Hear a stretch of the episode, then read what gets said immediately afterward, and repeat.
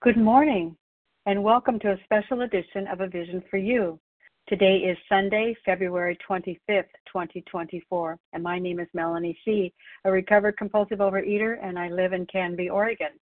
The share ID numbers for Friday, February 23rd, 2024 are the following.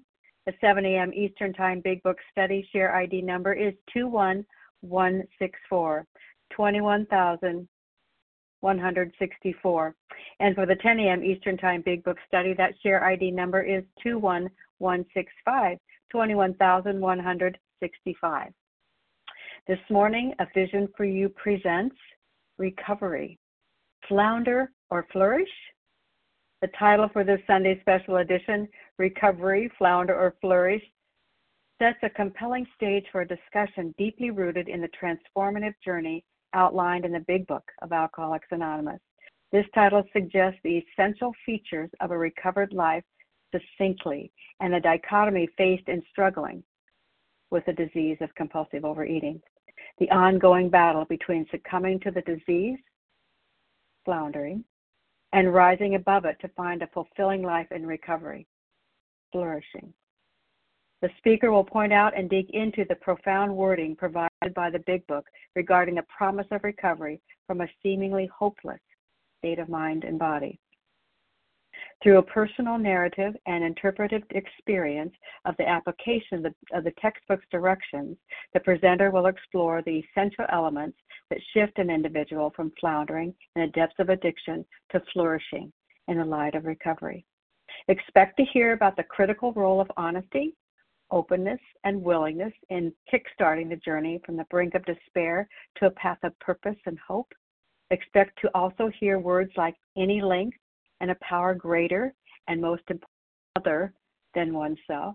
The talk will likely highlight personal stories from oneself as well as from the Big Book that illustrate the dramatic turnarounds possible and promised when individuals embrace the program of recovery and begin to, to apply its principles in their daily lives happily.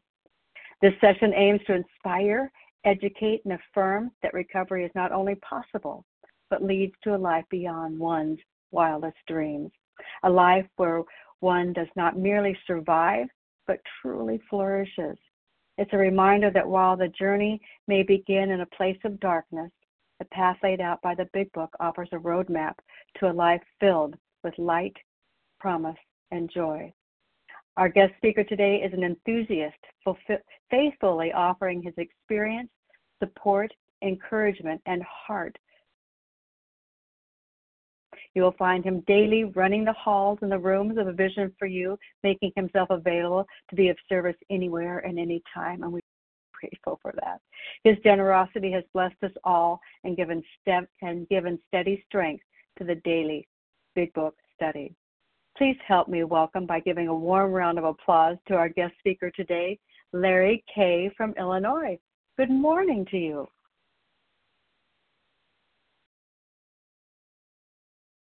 Want to give us a quick star one, Larry?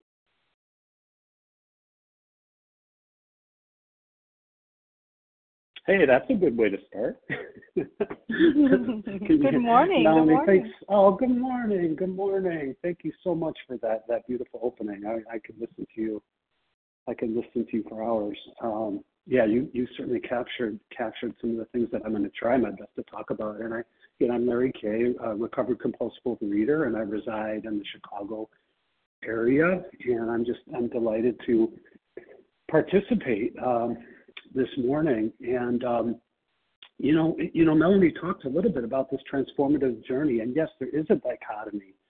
That's true. And and and if we simplify it, you know, floundering, we all know that very well. That's um, that's disease in all its forms, all its manifestations, and we arrive here, you know, uh, perhaps not completely understanding that, but we'll learn a little bit more over time. And then flourishing is recovery and flourishing for me, you know, I'm gonna what I'm gonna try to do is well, first let me say that uh, I, I say this for me uh, more than anyone. Uh, I need to say this because I have to be reminded there are no special ones in Overeaters Anonymous. There's no gurus. There's no big shots. for me, if there's no humility, I mean, not feigned humility, but real, true, authentic humility, then um, there, there's no spiritual recovery, at least sustainable spiritual recovery. And I understand the paradox there that because we're all human, you know, we are going to have we, the big book talks about uh, about the ego and I've heard people talk about egoism and all the different you know things and so forth, and I think all that makes a lot of a lot of sense to me. So I just I say that because I don't have all the answers, you guys.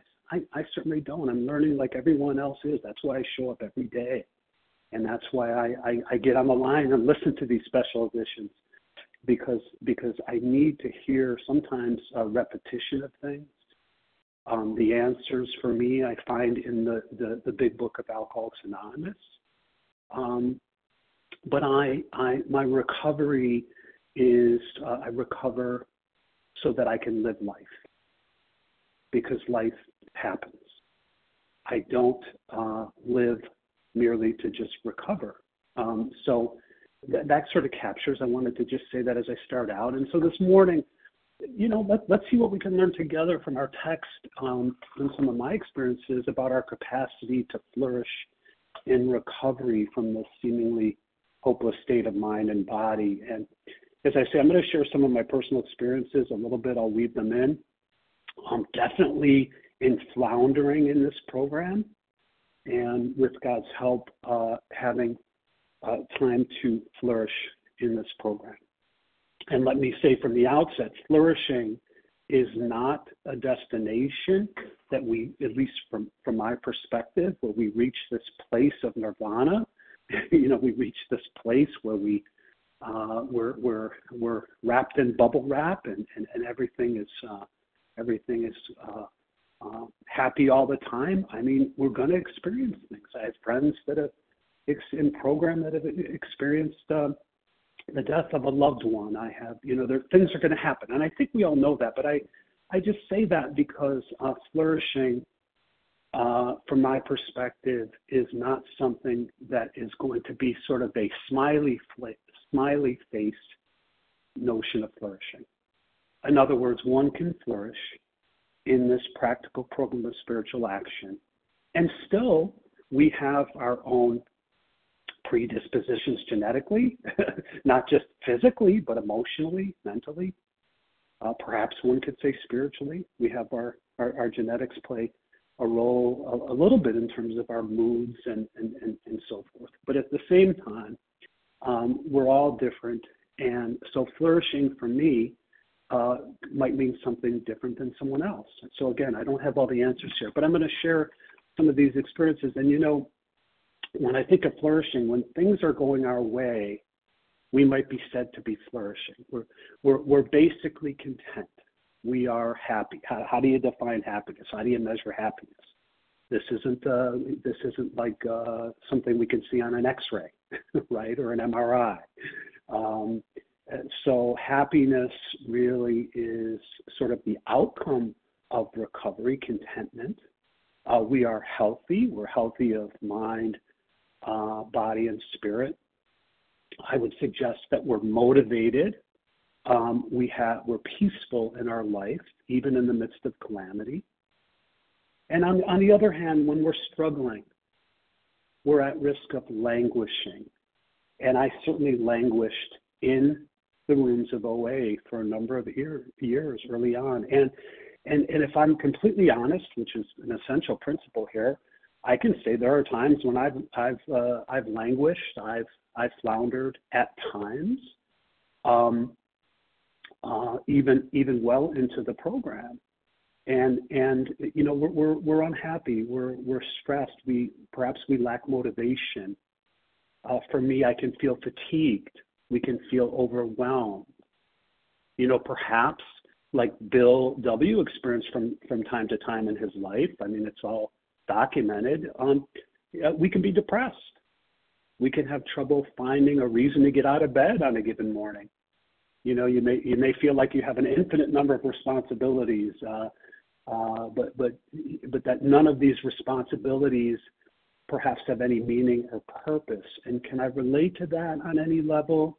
uh, during my time in OA? Of course I can. And, and this sort of dissatisfaction, this sort of restlessness can be problematic for anyone. You know, but for those of us that are embarking on recovery, on a process of recovery from compulsive overeating and all the manifestations of the spiritual malady, and, and also related addictions. I mean, we talk about, you know, compulsive overeating, but let's be clear, there are people in this room that, that, that, that, that perhaps have multiple addictions. This is particularly dangerous to, to languish to, we, we, we want to be able to thrive. And, and even if I've had some abstinence, or if you've had some abstinence from your alcoholic foods, languishing or floundering in this way often leads to relapse. It, it, it really undermines our recovery. And so, what I want to do is, I want to take a step back, just a brief step back a bit, and I'm reminded. I'm going to go. I like to go to the book, right? And I'm going to go to the book, and in in the Big Book of Alcoholics Anonymous, uh, the foreword. I think of the foreword of the first edition. If you're if you're following along, XIII in in the fourth edition, it tells me that to show other alcoholics precisely how we have recovered is the main purpose of this book. And we hear that again and again. If you've been around Vision for You, we're going to cycle through the book, and we've heard that before. And so the book is going to go on to tell me what it is that I'm going to need to do to have a complete psychic change. I have to have an inner renewal. I have to have a fundamental psychic shift, right? And and this was critical for me to understand because having a psychic change for me today is so much more than just not being tempted to eat not being tempted to eat. I'm not going to minimize that, the importance of that. That's a great thing. Not being tempted to eat, not being tempted to vomit, not being tempted to whatever your manifestations that are sort of ancillary parts of your disease, not being tempted to control other people. Okay, there's all sorts of things. But it is, we are in Overeaters Anonymous, and, and not being tempted to eat is a good thing. Um, but that alone, you know, I think of a story when I was about 10 and we were living in California, and and I remember this pretty clearly. Um, this was going to be a, a, a half day fishing trip. I had never been on a fishing trip, and I sure as heck had never been on the ocean before, and I was really excited. And um, I was going with my stepfather uh, and, and, and a few other people, and we had rented this half day, uh, you know, uh, uh, trip that we were going to take to go fishing. And prior to leaving that afternoon, I, um, you know, I was provided with some lunch. And the lunch was, I remember very specifically, was a uh, McDonald's, whatever it was, uh, filet of fish, whatever it was. And it tasted good, and, and I ate that before I got on the boat. Now I get on the boat, and probably it's kind of choppy waves I think we left out of, I don't know if it was Santa Monica, it doesn't matter, somewhere in that area at the time. This is so many years ago, right? And so there we go. And uh, I learned for the first time in my life at, eight, at the age of 10 what, uh, what it was to be seasick. so I won't go into great detail, but you use your imagination what happened, right? And so um, I mention this to, to, to say to you that for a, for a good period of time, and I don't remember how long, was it a month or two or three, even the thought of whatever I ate at McDonald's, the thought of that absolutely, it just made me cringe, right? I would feel sick just the, the idea of it. But see, as a compulsive overeater, and I, I certainly didn't know what I was up against at 10 years of age, that's for sure. But as a compulsive overeater, what I what I uh, what I know today is that you know that didn't last very long. you know, it lasted for a couple of months, maybe maybe three months, and before you know it, you know, I'm back to eating you know the same things without a, a thought in the world. It didn't create any problems for me. And what I've since learned, I've talked to many people. I'll just call them normal. What's normal, right? But let's just say, for our for our purposes, a normal eater uh, they might have the same experience, often do, and they'll never eat that thing again. Maybe they will, but they, they will always be because they, they, they do not have both the body and the obsession of the mind, perhaps. And, and because of that, uh, when they get sick from something, it's kind of like, uh, you know, uh, think of a wild animal. I think of a, you know, a, a group of monkeys in, in, in, the, in, the, in the wild, and they come across at some point some berries that make them sick. They have this thing figured out, these monkeys and other animals. They will never eat those poisonous berries again. Never. Okay? Because they've had that poor experience, and for some reason, monkeys have figured it out. We don't, us compulsive overeaters, we have we have the ability to figure that out. But but I use that example to suggest that you know abstinence by itself is not a recovery for me. And so when it talks about, uh, we're going to learn precisely what we need to recover. So let, let's focus back on flourishing and floundering. When I arrived to Overeaters Anonymous, as I'd mentioned, I languished in the rooms for several years. And I, I, I would tell you that I did not understand what I was up against. I was not clear on what my problem was. You know, we the, the problem, the allergy of the body, the mental twist, the double whammy is part of my problem, certainly. I didn't fully embrace that lack of power was my dilemma. And furthermore, you know, even if lack of power was my dilemma, uh, when I came into the room, I don't know about you, but you're not going to ram the God stuff down my throat. Because I'm not even sure at that point that there was a God. That's just my experience. A God theological in nature or otherwise that could or would help me with this problem. A problem, by the way, that seemed to be related to the food. So there shows you kind of where I was in, in, in understanding what this problem was. And moreover, I didn't understand clearly what the solution was. Now, now, look, if we don't understand the problem, obviously any solution presented, you know, it's it's not going to make a whole lot of sense. So, I, for example, I once ate nothing but watermelon for two weeks straight, as much watermelon as I wanted. And let me tell you, I lost weight pretty quickly. And yes, I had digestive issues, as you can imagine, eating that watermelon. I once had liposuction surgery on my waistline. In fact, I had it twice. I'm sure that's on a podcast somewhere along the way. But um, but I did. I looked for all sorts of, of different solutions because I didn't understand what my problem was you know, the point being that my perceptive lens in which I use my mental capacities to come up with a solution, as best I could, it was skewed. And at that time, if there was a temporary solution, it's going to involve diet, and it's going to involve exercise, and it's going to involve other external interventions of all sorts. And and and I and I didn't know how to bring the solution to light. In other words, how that solution, a, a spiritual awakening, gets manifested in my life or, or anyone else's life for that matter. So for me, the primary things that got in the way of flourishing and recovery, there's a number of things, and Mel hit on some of them. But first, I'll say I didn't understand the problem, did not understand the solution, nor did I have any uh, uh, understanding of how to bring that solution to light. So, uh, you know, I do not uh, put the food down. That was one of the things. In other words, I'm, I'm unwilling to go through a period of uncomfortability that goes with early withdrawal. I just wasn't there yet. Um, I remember, for example, for me, Mel talked about honesty. Okay. And uh, I remember for me, uh, I, you know, I, I put down what I thought were my alcoholic food substances as best I could. You know, that's a, it's a, it's a little process.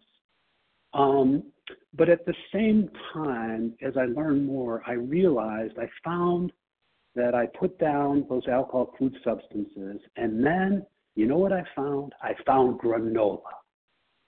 Now I'm I'm, I'm telling this story not to focus too much on food, but just to, to, to, to perhaps to, to speak a little bit about honesty honesty with self, self awareness, that type of honesty.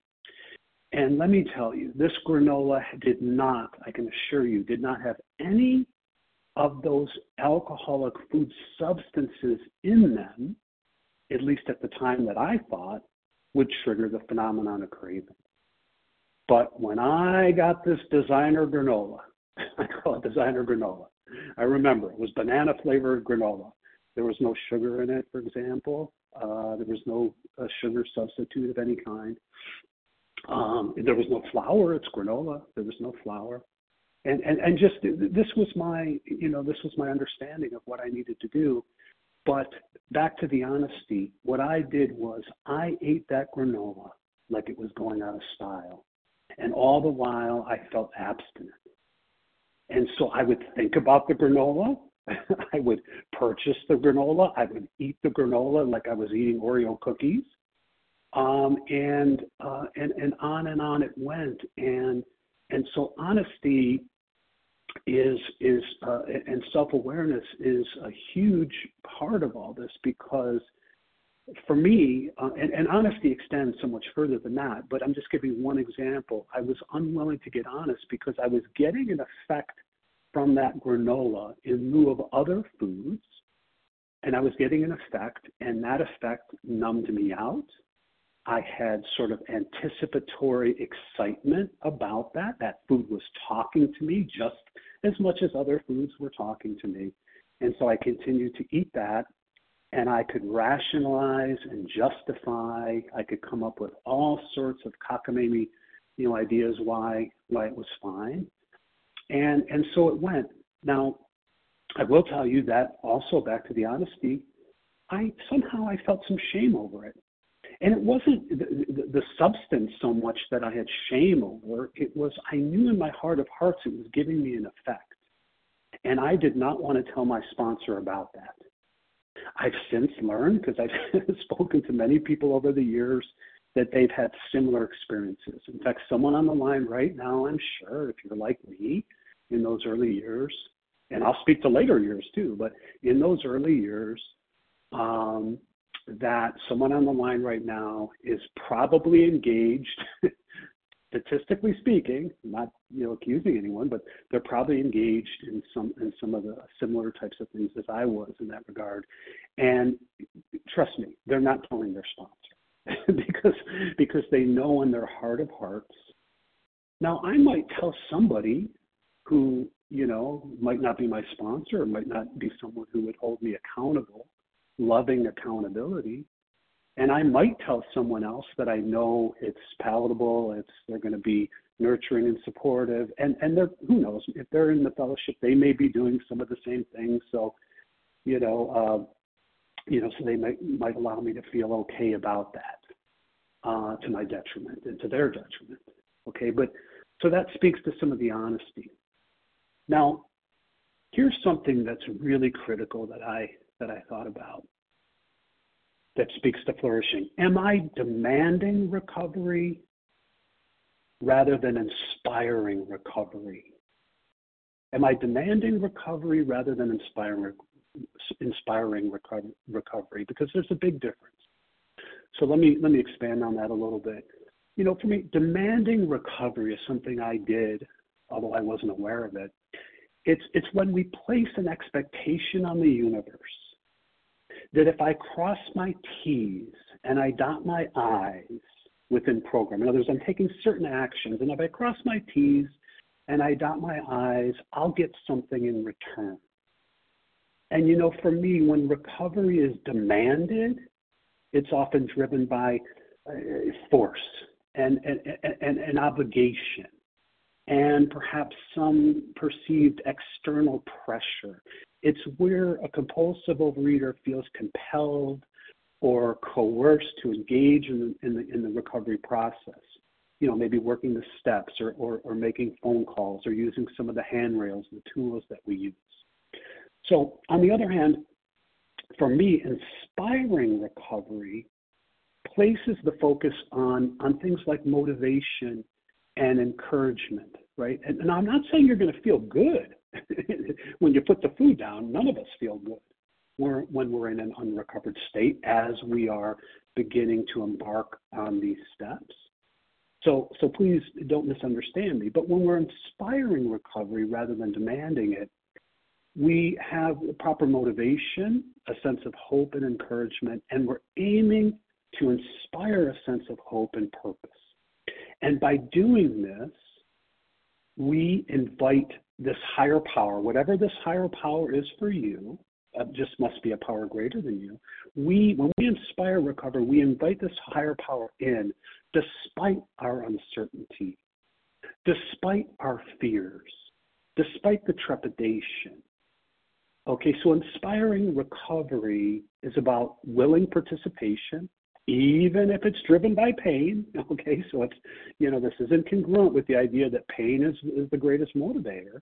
But when I inspire recovery, it's about my willing participation, even in the midst of the pain of withdrawal, even in the midst of emotional pain that I'm dealing with in my life. Inspiring recovery is meaningful. And what I found is when I do that, it could be a slight shift in my thinking, right? Maybe you you're hearing this for the first time. Maybe it, it's falling flat for you. Maybe it's resonating with you. But what I will tell you for me, when I'm inspiring, inspiring recovery in a meaningful way, it leads to a sustainable and fulfilling journey. Melanie talked about a transformative journey in this dichotomy between disease and recovery the, the, the fulfilling journey, you know, helps me and it moves me towards getting well. When I say getting well, that can mean a lot of different things. Depends where you are. One of the things is, you know, we're in Overeaters Anonymous. We want to be happy, joyous, and free. We want to we want to be free from the obsession to compulsively overeat, right? And and maybe you have that. Maybe you have that. But demanding recovery for me led to languishing in program. It led to a feeling of exhaustion. It most certainly led me towards relapse. The relapse may, I'm a pretty, I, I've got a high tolerance for pain. Many of us do. High tolerance for emotional pain, maybe a high tolerance for physical pain. But I will tell you eventually, just like it's prophesied in the book, we read about uh, lots of people. We read about Jim and Fred and, and others, and more about alcoholism. These people that were sober. I've got a they, they perhaps they had a high tolerance for pain as well.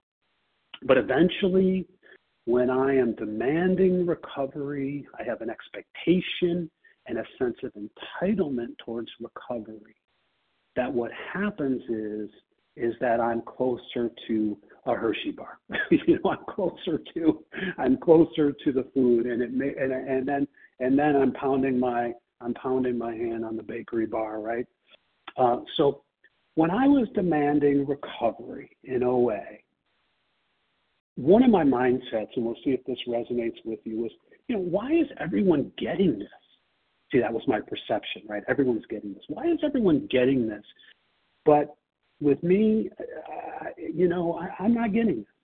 You know, when, when is it going to be my turn? How how many meetings am I going to have to go to? How many phone calls am I going to have to make? How many times am I going to have to call my sponsor at 5 a.m. or 6 a.m. or pick a time? You know, how many times am I going to have to do these things until I get what is coming to me here? Isn't this something that I earn isn't this kind of like a point system of doing good? And if I do enough good, if I call you and if, and if I put out enough chairs in a meeting, I mean, at some point, isn't this the transformative thing? And I'm not suggesting it's not a part of that, but that is not the essence of the program of recovery. It is not through the implementation of the steps that drive us towards relationship to power. I'm not saying that I'm not crapping on them. I'm not saying that these other things are not important. I'm just saying let me separate what is the program of spiritual action that leads to access to power in a sustainable way and let me separate out the things that are the handrails that support me that of course I'm using. I'm using them now. I'm, I'm, I'm, you know, I'm speaking to you. I'm trying to do service. I'm, I'm on the telephone, as far as I can tell. You know, I'm using these things, and I use these things on a daily basis. These, these are the handrails. They help me. But uh, demanding recovery. Uh, you know, the other thing for me is when I went to meetings, I think back and I had a hyper vigilant focus. I was looking at others, and I, for me, you may be different, but I primarily early on was looking at their physical form. And if you're, as if their body size was the primary indication of their recovery. And I know a little different today, but but as a person prone to obsession, I would contemplate also about their food plan. If they shared a story, I'm focused on their food plan. Everything else they say, it just kind of right over my head. What are they eating? I'll tell you what I wasn't doing when I was engaged in all that. What I wasn't doing is I wasn't hearing the folks that were speaking about the implementation of the steps as a means to having a spiritual transformation. For example, I, like I was not ready to hear or to embrace the, the, the following. Like, you know, bottom of page 43 in the chapter more about alcoholism. See, I wasn't ready to hear or embrace this. And it says, the alcoholic at certain times has no mental defense against the first drink the first bite in our case, right? Except in a few rare cases, neither he nor any other human being can provide such a defense. Oh boy, here it comes. It's going to whack me over the head, but I didn't hear it. His defense must come from a higher power. I got to repeat that for my for myself. His defense must come from a higher power. And if there was a speaker at that time that resonated with me, it was the person who looked good, the person who mesmerized me by a talent for public speaking, you know, and, and, and what I've since learned sometimes, not all the time, but sometimes, I say this with love and kindness and grace, sometimes those folks were not carrying a message of depth and weight. Sometimes they were, but many were here today and gone tomorrow. So inspiring recovery leads to flourishing. It, it, it leads to thriving. And it's in, and I really believe it's in alignment with a sort of a God centered consciousness versus a self centered consciousness.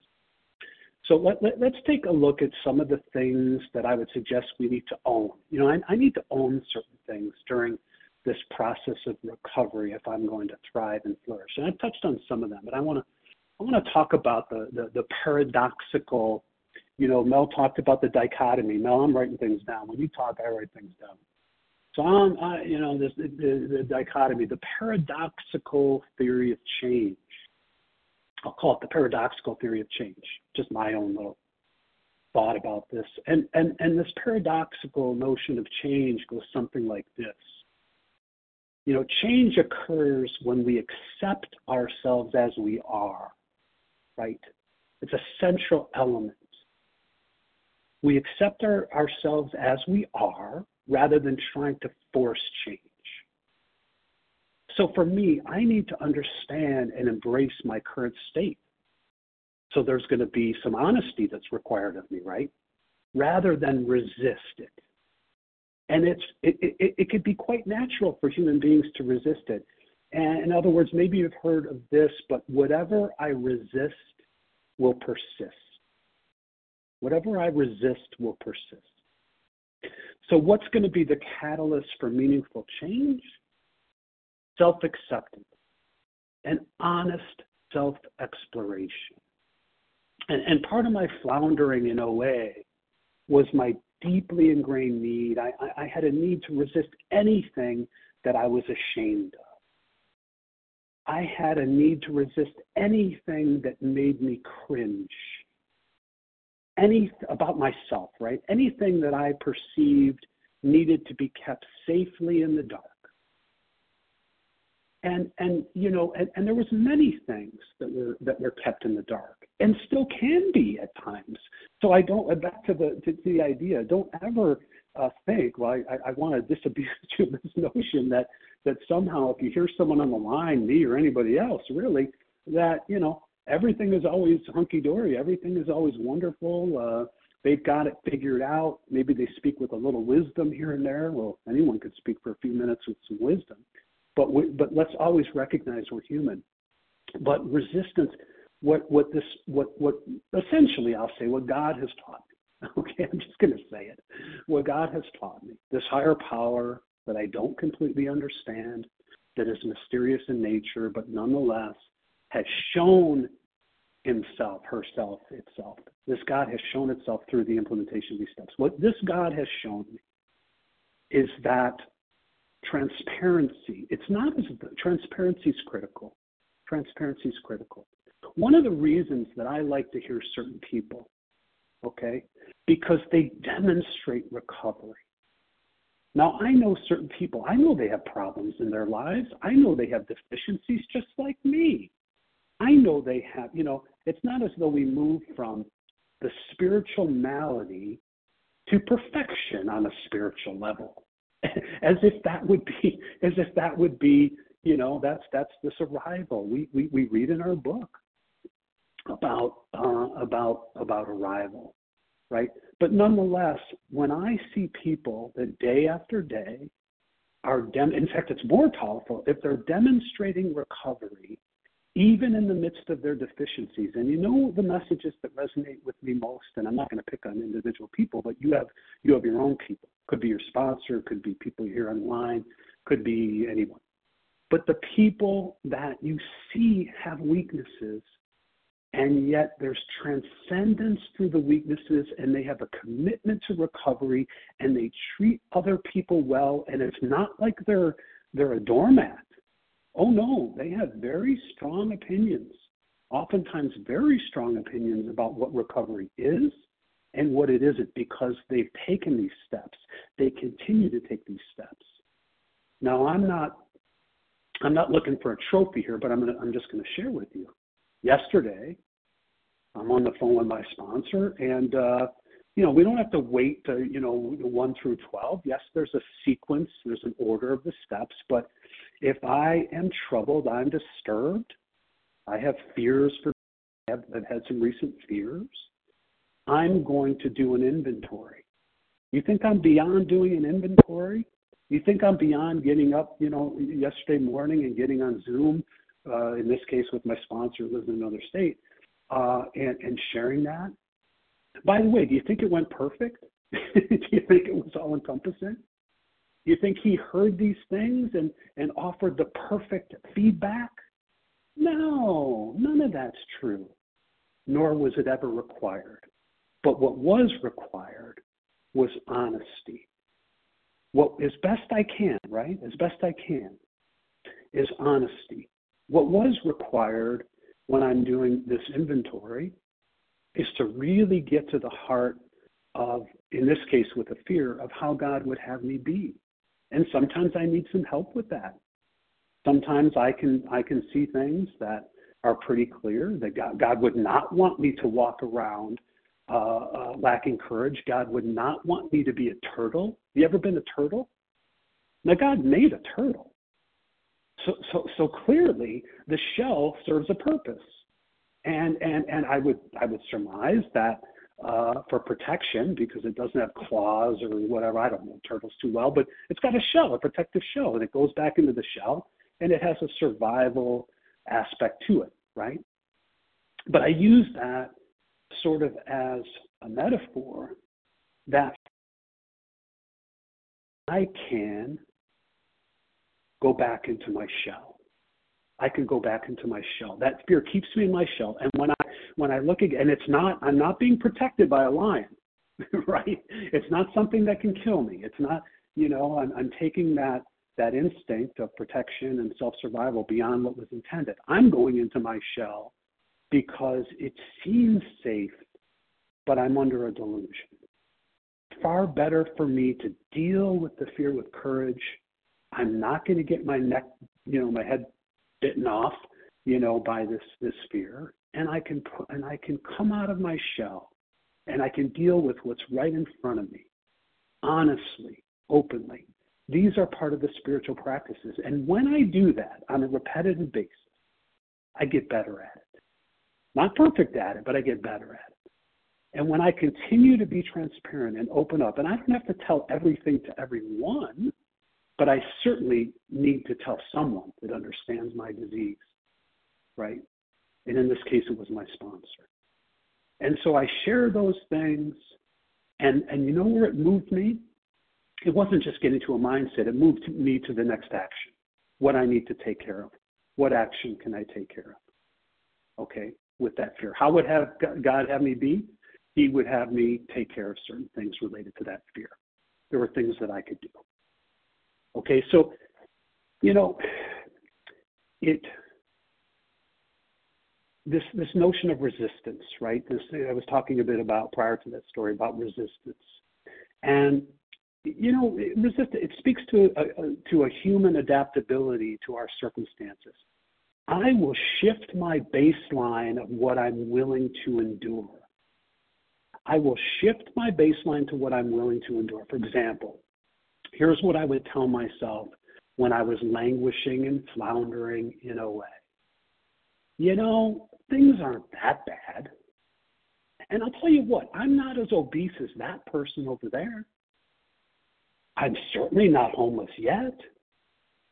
And my health is not as bad as that person. I'm not eating nearly as bad as her.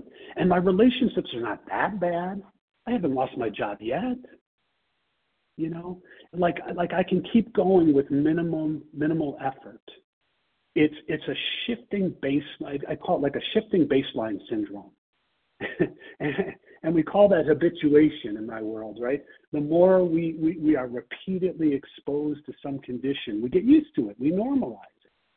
And that's fine for some things. Like if, if, if you have a, a small cut on your hand, let's say, and you put a band aid on while your cut is healing, when you first put that band aid on, you notice it. Oh, you notice it. I'm not saying it's painful, but you notice that band aid's there. What, what happens after about 15 minutes? 30 minutes, you don't even re- you don't even notice that it's there anymore, right? And and that's fine. We habituate to that. Okay. You know, when we first put the band-aid on, it feels weird. You notice it. You touch it. It's like uh, you first get married, you put on a ring. Uh, you, play with that ring. Oh my God, I got this ring on. Didn't have the ring on before. I'm playing with the ring. Eventually, you stop playing with the ring. You know, uh, you don't even notice it. Yet, would you agree with me and maybe you won't, that it does not help me to become habituated to the bedevilments on page 52, for example. It doesn't help me in addiction to become habituated. And this is what keeps me, if I do become habituated to the bedevilments that I'm going to read in a moment, then what happens in that case is I begin to flounder. So like the, the inability to control my emotional nature, I don't I don't want that to be normalized. I don't want to normalize having trouble with personal relationships. Nor do I want to habituate to being a prey to misery and depression. See, with addiction, what we do oftentimes, I think, is we make normal that which is abnormal. You know, we make right what is wrong. You know, like when everyone, when we perceive that everyone has an addiction, it feels like no one has an addiction, and I don't want to normalize that. Okay, so so if we can expand a bit on the notion of acceptance as a necessary, essential. Mel talked about central elements. Acceptance is a central element of flourishing in recovery, and and Bill understood this all too well. on page 30 in the chapter more about alcoholism, it says the following. And you've heard it before, perhaps, but if you haven't, page 30.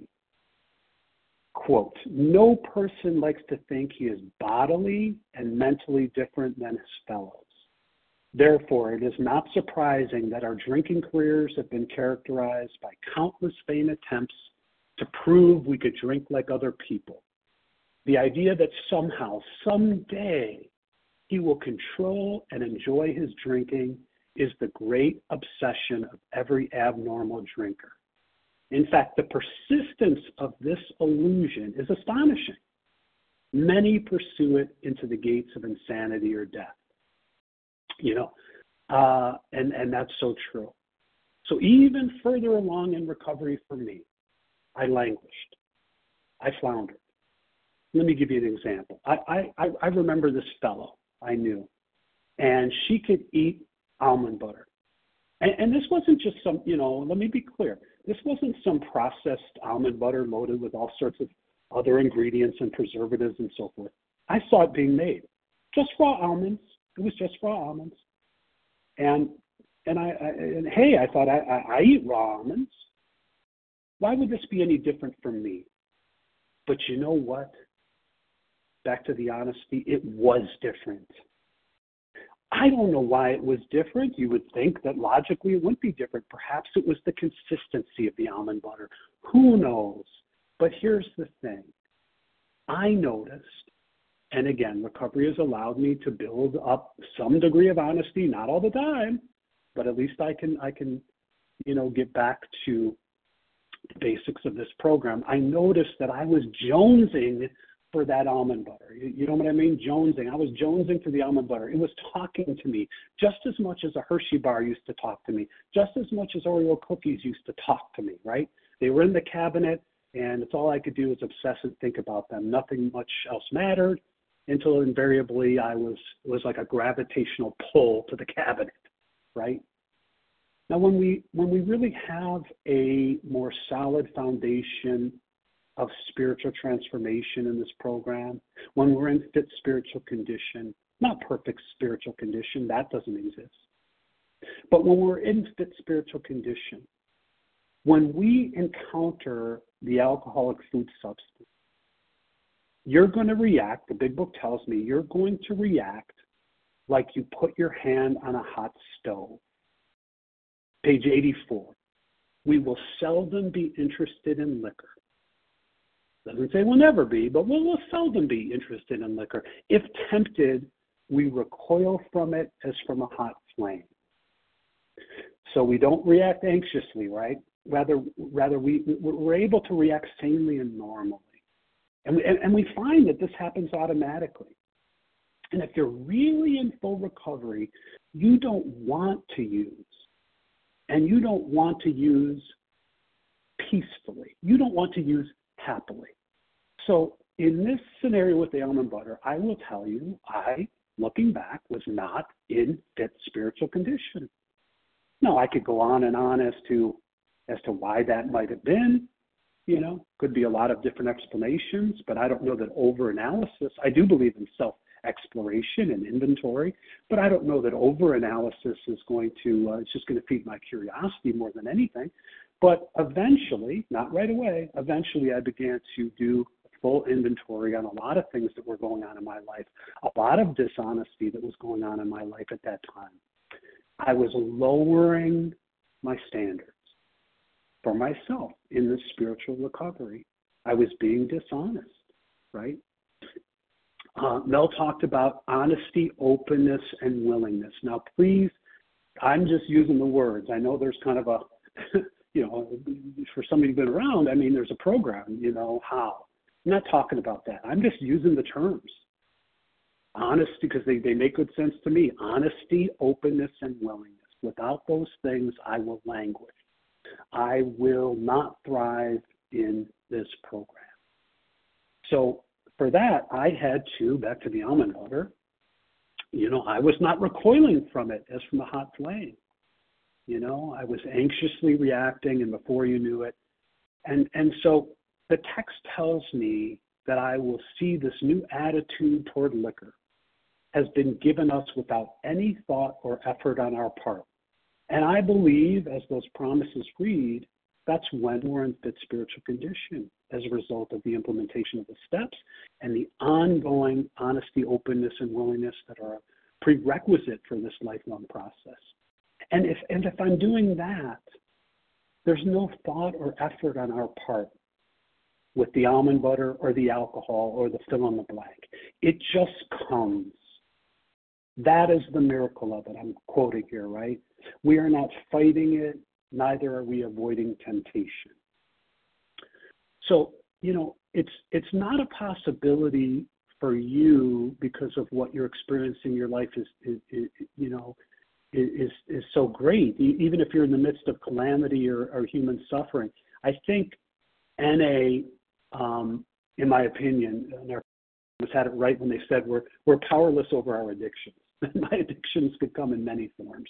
Okay, but we're in Overeaters Anonymous, so we're talking about this. But but um, this is certainly OA. But but as for me, when I'm not in fit spiritual condition, when I'm not letting God in to enable me to flourish in life as God intends for me to do, I can seek to get an effect in many substances, in many behaviors that will distract me from the discomfort of life as I've been living it. So I, want to touch on uh, another notion that kept me languishing and floundering in recovery. And that was thinking that sobriety is going to fix everything, you know. Now, that's not to say that if you put the plug in the jug, as they say in AA, that your life's not going to improve. You put down the food, uh, your life will improve. I have no doubt you, you'll, you'll, it'll improve to some degree. But here is what I know today interrupting addiction does not build recovery. Interrupting addiction is not the building blocks to a lasting spiritual recovery. In fact, abstinence or interrupting addiction in the beginning is only a small part of recovery. It's an essential part of recovery, no doubt. But lasting recovery for a compulsive overeater like me is going to require a relationship with power, a power greater than me, of my own understanding.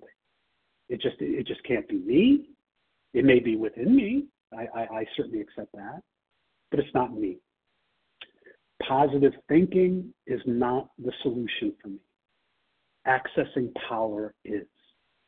Abstinence is not the solution for me. Accessing power is. Calling my sponsor every day is is wonderful. It's beautiful. I love it. I look forward to it most of the time. Maybe he does too. I don't know. But you know what the solution is? Accessing power. And for me, behavioral change is not the solution. Now let me let me let me talk more about that because I want to be clear. Behavioral change in and of itself is not the solution. Accessing power is. In fact, for me, any plan B that does not lead to a sustainable relationship to a power greater than me is mere window dressing for me. Okay, I keep saying for me. I don't speak for anyone but me. It may be what I say may be consistent with what you read in the big book, but I, I want to be clear. I, I'm no expert in any of this. I'm just a student.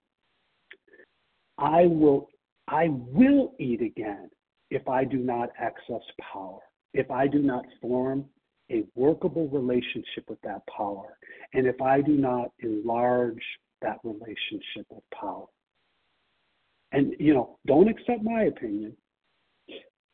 Don't ever accept my opinion or anyone else's. Let's go to the textbook. Bottom of page 14 in Bill's story. Bottom of page 14. For if an alcoholic failed to perfect and enlarge his spiritual life through work and self sacrifice for others, he could not survive the certain trials and low spots ahead. If he did not work, he would surely drink again. And if he drank, he would surely die. Now, I don't know when you snuck that in my book, probably when I, when I wasn't looking. Um, but uh, but that's in my book.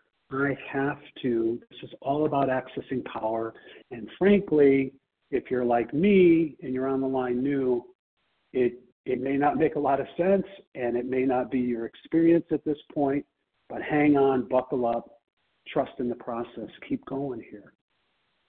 Honestly, being open and transparent, uh, and willing to do what's asked. Right? So you want to flourish? Here's another another uh, uh, central element. Now, central element. Beep beep beep beep. Here comes the central element. You want to flourish? Take action. okay. You're like, duh. That's the first time I ever heard that before. Um, am I waiting to feel good first before I take action? That's a good question for me to ask because I think I was. Am I pursuing recovery with less energy and enthusiasm than I pursued addiction? I want to say that again. Am I pursuing recovery with less energy and enthusiasm than I pursued addiction? See, I've never seen a compulsive overeater use half measures in their addiction. I sure didn't. Page 59, right? Half measures availed us nothing. But I haven't seen that. You know, I, I wasn't a compulsive overeater that used half measures in my addiction. I will tell you story after story. I remember years ago, it might have been 25, 30 years ago, it was 2 a.m. in Chicago. It was the middle of winter. It was blizzard conditions, whiteout conditions. It was 2 a.m. I don't stay up that late anymore, but back then, I can't remember the circumstances, but I was up. And um, it, it must have been 30 years ago, something like that, but the time doesn't matter. Oh, I'm going to any lengths for White Castle hamburgers. Let me tell you, I don't care if it's 2 a.m. I don't care if it's 2 o'clock in the afternoon. I don't care what's going on. Uh, I don't care, you know, I'm a father. I'm uh, at that time, I don't care. It's 2 a.m. I want my heroin foods. And you know what's open at that time? Now, lots of places are open 24 hours. But back then, at least my recollection was, it was White Castle. that was a place here and and I went there. And I apologize if food triggers you a little bit, but you know what? We talk about this stuff. I'm just going to be transparent, open, and honest about this stuff. So here's the thing. Um, I went out in whiteout conditions, and I drove, and I got there. And me and other compulsive overeaters, I imagine, were probably there at 2 a.m. because there seemed to be a long line in the uh, in the drive-through. And I got up and I ordered what I ordered, and believe me, it was large quantities of nonsense, right? It was my heroin. I needed it. it wasn't it, it wasn't just I wanted it. I needed it. I needed it to to to, to live, to live life, to cope. Okay, but but I didn't understand that at that time. So I pull out, and nobody should have been on the road, not only at 2 a.m. but in whiteout blizzard conditions. Are you kidding me? I don't care if you got a four wheel drive. I don't care if you got, you know, what what you got. You got chains on the back. of that. nobody should be out at that time, but I was out. So here's what happened next. I ate my food. And I, you know, a compulsive overeater like me, I don't, you know, I don't wait get back home to eat the food. I eat it right there in the parking lot. Okay, so I ate all the food uh, in pretty short order, um, and then I left as I'm driving uh, not too far, uh, it's terrible out. They're telling you to stay off the roads. And here comes, I'm, I'm, I'm, I'm at a stoplight, and here comes a car that I can see in my rearview mirror, and it's sliding. And it's sliding. And it's coming. You know that inevitable? You ever been there? That inevitable? Here it's coming. And boom, it hits me. Now, it was it was sliding into me. I wasn't injured. There was no deployment of the airbags, nothing like that. But but the reality was, um, it was like, oh, here it is, 2 a.m. All to get my White Castle hamburgers, right? I'm thinking. But um, and then the person takes off. and my car isn't going anywhere, so I wait for another hour, two hours maybe, uh, for the police because I'm going to file a police report and so forth and all that. And and, and that's just the way it went. Did I go to any lengths for my disease? You betcha I did. And that's just one story. You have your own narrative, I have mine. That's one story. Can you relate on any level to, to those types of lengths that we go? So, now if I'm willing to apply that same level of commitment that I had to this disease to recovery with God's help, I have an excellent chance to lead a remarkable life perhaps even a life beyond my wildest dreams. But if I approach this with no enthusiasm, if I remain a member of the Corner Cutter Club, you, are you are you a member of my club, the Corner Cutter Club? it's not going to work. You know, ask yourself, be rigorously honest. Back to the honesty. Are you willing to go to any lengths for your recovery? Because if you are not, and I say this with love and kindness, just my own experience, you will languish, you will flounder in this disease. Yet just remember, the only requirement for membership is a desire to stop eating compulsively. So you're welcome to be here and to sit in the stands. You hear the sarcasm? you can sit in the stands, don't need to put a jersey on. You can applaud as the people out that you know that are out there in, in the arena. They're uh, they're all you know getting dirty and they're you know they're doing the deal. But if you're willing to go to any lengths, you have a really good solid foundation to recover for the rest of your life. And the promises speak to that. Now let me talk about, uh, and I'm going to wrap up you know a little bit now. Let me talk about taking action, how it gives rise to my ability to flourish and recover. So, when I take any constructive action within this text, what happens is there's often a positive sort of feedback loop, if you will. There's a positive feedback loop. In other words, we see the positive results and the impact it creates. And this encourages me to take more action. And I begin to build a spiritual momentum so that each constructive action becomes like a stepping stone. It creates kind of an upward spiral of progress. And what does this do? Well, it fuels more action. So, what does this look like? I, I put the food down. I'm uncomfortable, but I, I, I realize I'm not going to die from putting the food down. I'm gonna I'm gonna die from picking the food up. Okay, but I'm not gonna die from putting the food down, but I'm uncomfortable, and I cultivate a sense of resilience and hope, even in the midst of that uncomfortability. And and maybe just maybe I can do this, and I immediately embark on the steps. Yes, even in the midst of feeling discomfort, the discomfort of even with the the, the, the storms of life brewing about but, uh, but as I begin to focus on the preparation steps, right, because I've embarked on the steps, I'm moving quickly.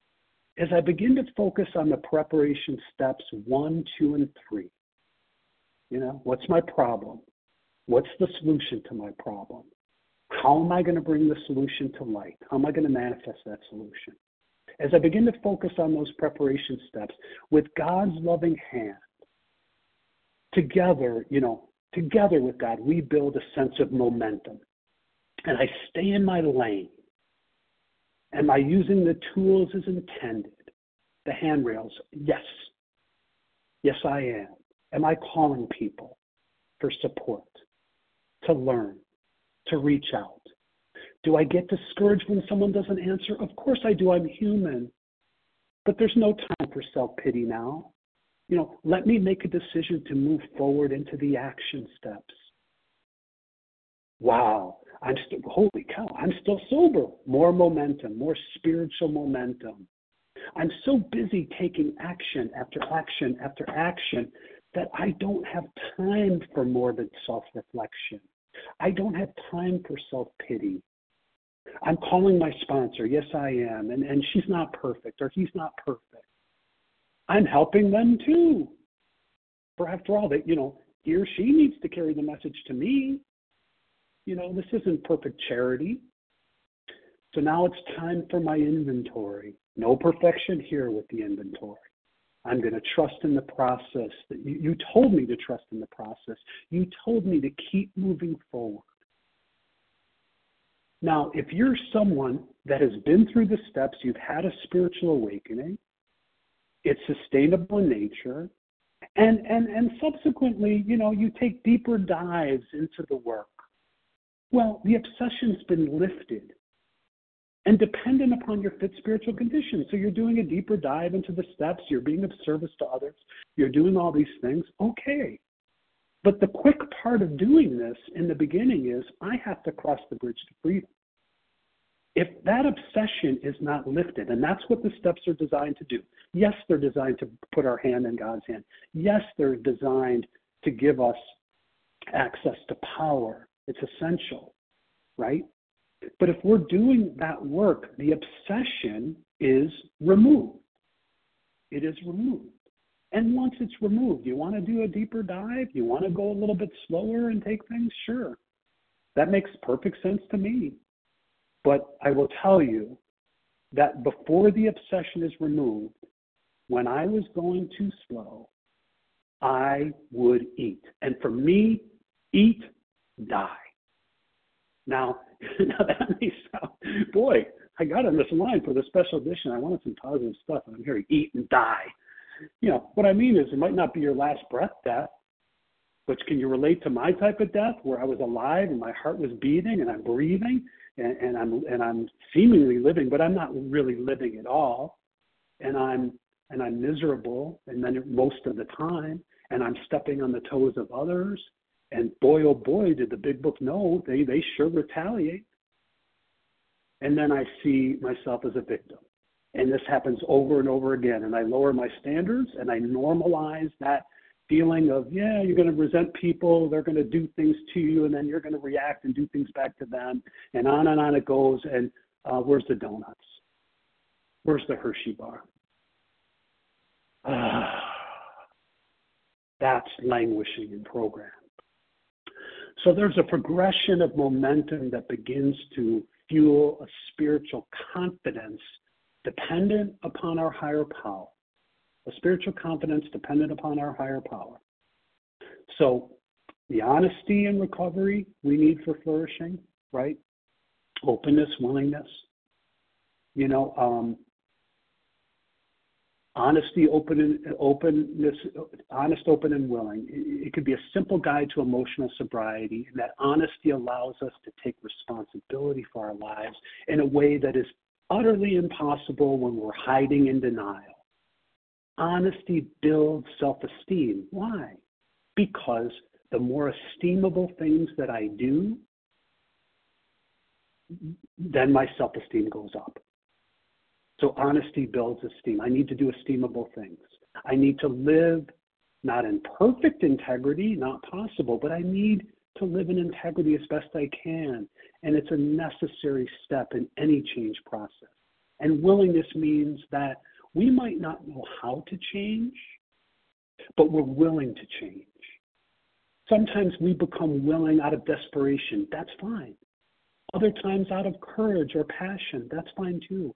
No matter how we get there, willingness is the key to shifting out of old patterns and then getting into this uncharted territory. And, and so, what, what does it mean to be open? Well, for starters, you know, I think it means that we you know, we refrain, we abstain from shutting down possibilities before they've had a chance to breathe. Let these possibilities breathe. I'm, I'm often guilty of this strategy. My brain seems to instantly compute all the possible outcomes. You ever do that? It's sort of like a profit and loss assessment. And we make a decision to not do something before an idea has left someone's mouth, has left the book, you know, I take the safe choice, what seems safe to me.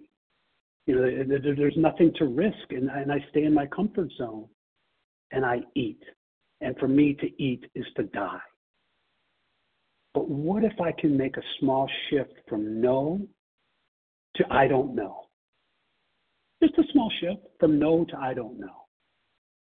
You know, we, I'm, I'm, going to be wrapping up here, but we, we, we all we all love the familiar, right? It, it, it's it, it's it's like a, a cozy blanket that helps us to feel safe. But how ma- how many of us want more for our lives than what is just cozy and familiar? You know, being uh, open, transparent, honest with ourselves. What it does is it allows me to see pathways that can take me to the very places that my higher power wanted me to go being open invites sort of bigger and better adventures that my higher power wanted me to have and to and to pursue. Um, being open provides solutions and options that I that I, I never would have been able to see when I remained tethered to my tiny perspectives on the world and on this disease. So the question for me is how am I being open to all that life has to offer today. Because I want to flourish today in this program. where might I don't know take you? It takes humility to say, I don't know, but I'm willing to try. I'm open to try. See, one thing is for certain for me it won't be the same old story that no has been offering. No is the easiest thing to say. Nope, nope, nope. All the things that I'm not going to do. So I think it's time to wrap up now. So what I'm going to do is I'm going to wrap up from page 152 from a chapter, which our namesake. It's called A Vision for You. On page 152, it says, We have shown how we got out from under. And you say, Yes, I, I'm willing. But am I going to be consigned to a life where I shall be stupid, boring, and glum, like some righteous people I see? I know I must get along without liquor, but how can I? Have you a sufficient substitute? Yes, you know what? There is a substitute, and it's vastly more than that. It's a fellowship in Alcoholics Anonymous. It's a fellowship in Overeaters Anonymous. You know, now here's a miraculous promise. It says, There you will find release from care, boredom, and worry. Your imagination will be fired. Life will mean something at last. The most satisfactory years of your existence lie ahead. This we find in the fellowship, and so will you. So, good time for me to pass, Mel. Thanks so much, you guys, for the opportunity. And with that, I will uh, pass. Thank you, Larry. That was beautifully thorough. Lovely to hear. Thank you so much for this um, presentation today because it's going to be very thoughtful and very thorough for going back over and piecing each one out. It's very, very deep, and I appreciate you very, very much. We're going to ask Larry for his contact information at the end of this meeting here. We have a few more minutes to go with an opportunity for questions. So stay with us until the end of the um, to the top of the hour, and after the recording is finished, we'll grab up that contact information. The share ID number for today, the Sunday Special Edition, February 25th, 2024, is 21167, 21,167. So, in this last few minutes that we have, if you have a question this morning for Larry, please give me your first name, the first letter of your last name, and uh, your state, so we can get a hold of Mary you. Lee R. Hanayeta Mary R. Texas. Hanayeta. Connie G. Texas. Just a second, Loretta H. And then Connie G. Did you say? Yes. Okay. Let's go with that many and see what we have um, in terms of time. Okay. So let's start first with Mary Lee from Eugene, Oregon, and then followed by Hanayeta. Your question, Good morning. please. Good morning. Mm-hmm. Good morning, Mary Lee R. in Eugene, Oregon. And Larry, you you were talking about um, willingness.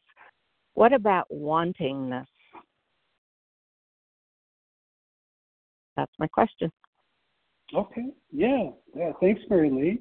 Um, let's see if I if I can. That's kind of a, a broad question. Um, so you know, willingness. What about wantingness? Okay. So we hear uh, things. You know, demonstrated in my action. So that's the first thing I want to say about that. Uh, even wantingness will be reflected in a demonstration of my action. So without being more specific on, you know, on the questions, you know, what, about about this? I think it's fine. Uh, I, certainly want, you know, what I learned that I wanted was different over time. You know, I didn't come, for example, I didn't want a spiritual awakening uh, when I came here. At least that was not, I wasn't opposed to one. I just didn't see the connection, right? So, so um, wanted weight loss. I know I wanted better relationships. I wanted different things, but I just didn't see the connection to all those different things. But with with any of that, you know, we we hear certain certain uh, slogans, right? Uh, for example, right? You, you you've heard this, Mary Lee. Uh, it's it's not a program for people who uh, who you know need it. It's not a program for people who want it. It's it's only a program for people who do it, right? Mm-hmm. Some or some variation thereof, right? But but for me, um, I, I you know I stay out of sort of overanalyzing the words too much. It's just that I know that any of this is for me today is watch my actions. uh, I will watch my actions and I will um, have accountability partners in the sense of a sponsor and other people that will, if I'm honest, will help me uh, to kind of take a look at some of those actions. But whether it's willingness or wantingness, um, it's in action. And uh, because this is a spiritual program of action, that's all we really have. You know, so whether I'm willing or wanting, how will I know if a, a, a sponsee uh, wants this and is willing to do the work? Uh, pretty simple. They're going to do the work. You know, um, and and and and that being said, I will say that if someone is not willing yet, they see. You know, I used to say, "I'm, "Of course I'm willing." You're my you're you're my ninth sponsor. What do you mean? Am I willing to go to any lengths? Clearly, I am. You're my ninth sponsor. you know, I'm still here, right? But if you would have watched my actions, that would have demonstrated my lack of willingness to do what was required to be brought into a relationship with power, which was ultimately going to be my solution. So I don't know if that kind of addresses uh, some of that, but th- those are some of my thoughts, Mary Lee, on, on those on those two on, on those two ideas of willingness and, and wanting. Thank you very much, Mary Lee R. from Oregon, for your question this morning. Hannah Yetta, your question. Star one, please. Yes, hi. This is Hannah Yetta. Hi, Larry. Hey, how are you? My favorite name. well, you know, I have to tell you, this is the first time I've asked a question on the on these on the whatever these are called. Anyway, uh, because I wanted to hear you say that. Um, but I do have a question. Okay, it says that we, you know, on the bottom of 14 again, that we, if we failed to perfect and enlarge uh, spiritual life through work and self sacrifice for others. So, my question is well, I want to preface it with that I know people in AA and NA actually go to hospitals, treatment centers, prisons, whatever, and take meetings there for people who are still suffering. When I first started in 81 in Kentucky, we actually had um, meetings. Uh, we'd go to the hospital also uh, for people that are in treatment and started meetings. But anyway, what do you do? What do you do uh, to help others? Yeah, that Hana Yeta, that is a that is a, a great question, and uh, so yeah, so so so what do I do? Um, it, it's quite simple. Really, it's quite simple. I mean, yeah, there's things like this, and there's you know a special edition here. Someone asked me to speak or something like that. There's all those things, but really, most of, of what I do within the context of program, right, is uh, is sponsor other individuals, and that means that I try my best to hold a lantern up. I heard that from Leah M long ago. Um, to hold a lantern up to this text, because and I do that not just because she said it, but I do that because this is what someone did it for me. They brought the words off the pages and they brought it to life for me in a way that I could begin to slowly understand and begin, to begin to take these actions. And so um, I do, you know, uh, intensive work as it talks about on page 89 in that chapter. For me, my interpretation, it's just mine, of intensive work with others is taking them through the steps and I do it with my own human style, but it is in congruence, I think, with the book of what the instructions lay out. Now, that being said, Hanayeta, that I, um, that, uh, you know, service and self sacrifice for others with no expectation of a return, you know, is what I've heard from my sponsor. And, I, and that, that's an ideal right? That's an ideal. Mm-hmm. we could we could we could sort of debate. You know, you get nothing out of it, Larry. When you do no, I get when you do something nice for your daughter, you get nothing out of it. No, no, I am uh, good feelings, and uh, but that that that's okay. God's helped me to decipher and to understand more. So I do I do, I try to be. There's a service orientation in all that I do today. It's not perfect. You know, at the core, uh, I'm I'm a selfish person. Notice I didn't say a bad person that walks around feeling horrible horrible about himself. Not at all. Thank you God that I don't. But but I do have instincts that are uh, selfish, and some of them are like I eat meals. Is that selfish? no, it's part of my survival. But because I know and I can distinguish between other types of selfishness, what I try to do, back to your question about service, is I try to, wherever I can, be of service to others in whatever way. Sometimes that's just calling my mother, and because I know she likes to hear from me, and or going to visit her as I will today, you know, and, and that sort of thing. And, and I could be of service in that way. And usually the test for me is, you know, is I get an intuitive feeling about what's good. So you're talking about going to hospitals and doing things. Wonderful, beautiful. Starting a new meeting, wonderful. There's all sorts of different types of service. But in the context of the program, for me, it is taking people through the steps which do I get benefit from? Of course I do. I get to stay on this beam of recovery. So I hope that helps a little bit. Those are some of my thoughts about it.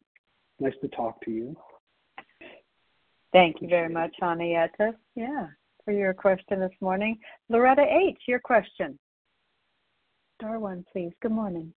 Good morning, Melanie, and good morning, Larry, and all along with you are saving my life, Loretta H., North Carolina.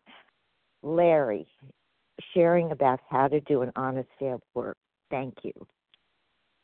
My question is on page 181 of the big book in Dr. Bob's Nightmare, he talks about how he abused the privilege to drink. And as a compulsive overeater, um, I have lost that privilege too. And how long did it take and I haven't lost the privilege to eat. I've lost the privilege with the alcoholic foods. Once you get to a point of knowing exactly what your alcoholic foods are and you come to that realization that it is a privilege, how long, and because for me it took me, he said two and a half years to get comfortable about his sobriety, just from even though he had detoxed and everything how long did it take you to realize that eating is a privilege and that you don't abuse it? And you were talking about recoiling from a hot flame or that neutrality really comes into play.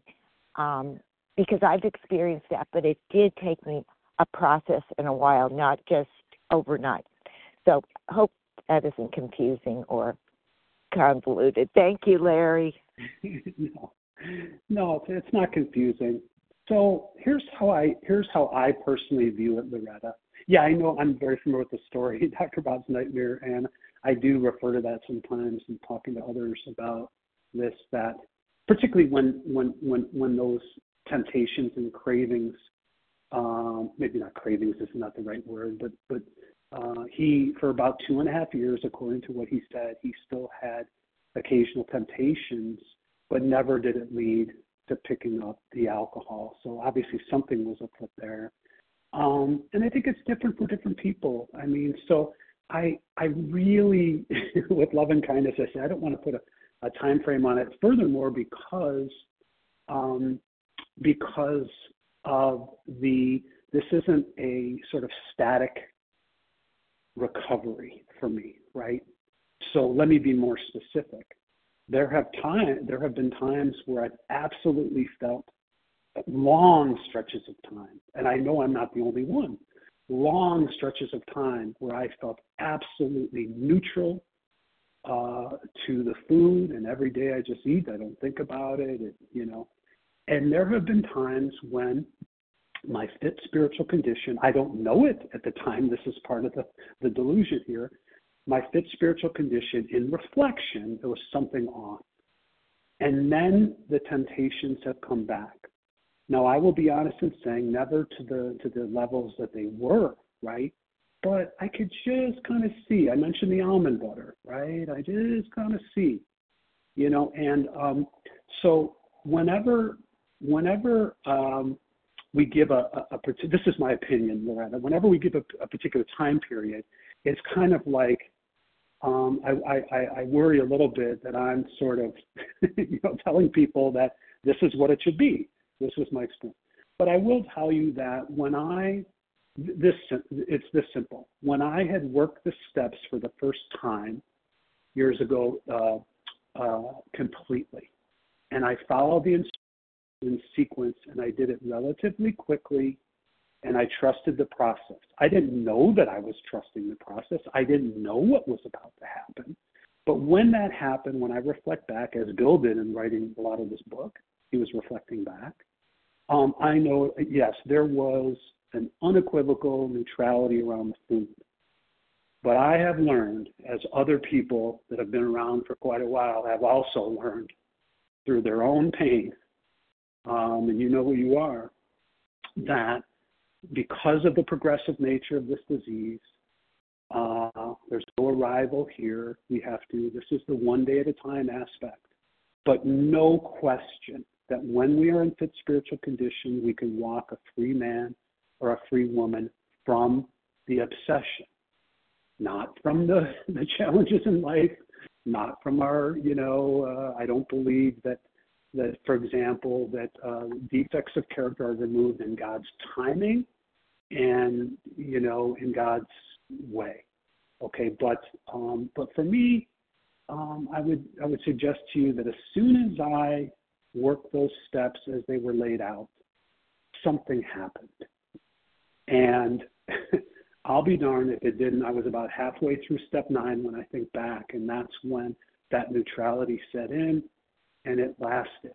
And and if it wasn't for the fact that I began to rest on my laurels and I began to coast, and I was in trouble before you knew it.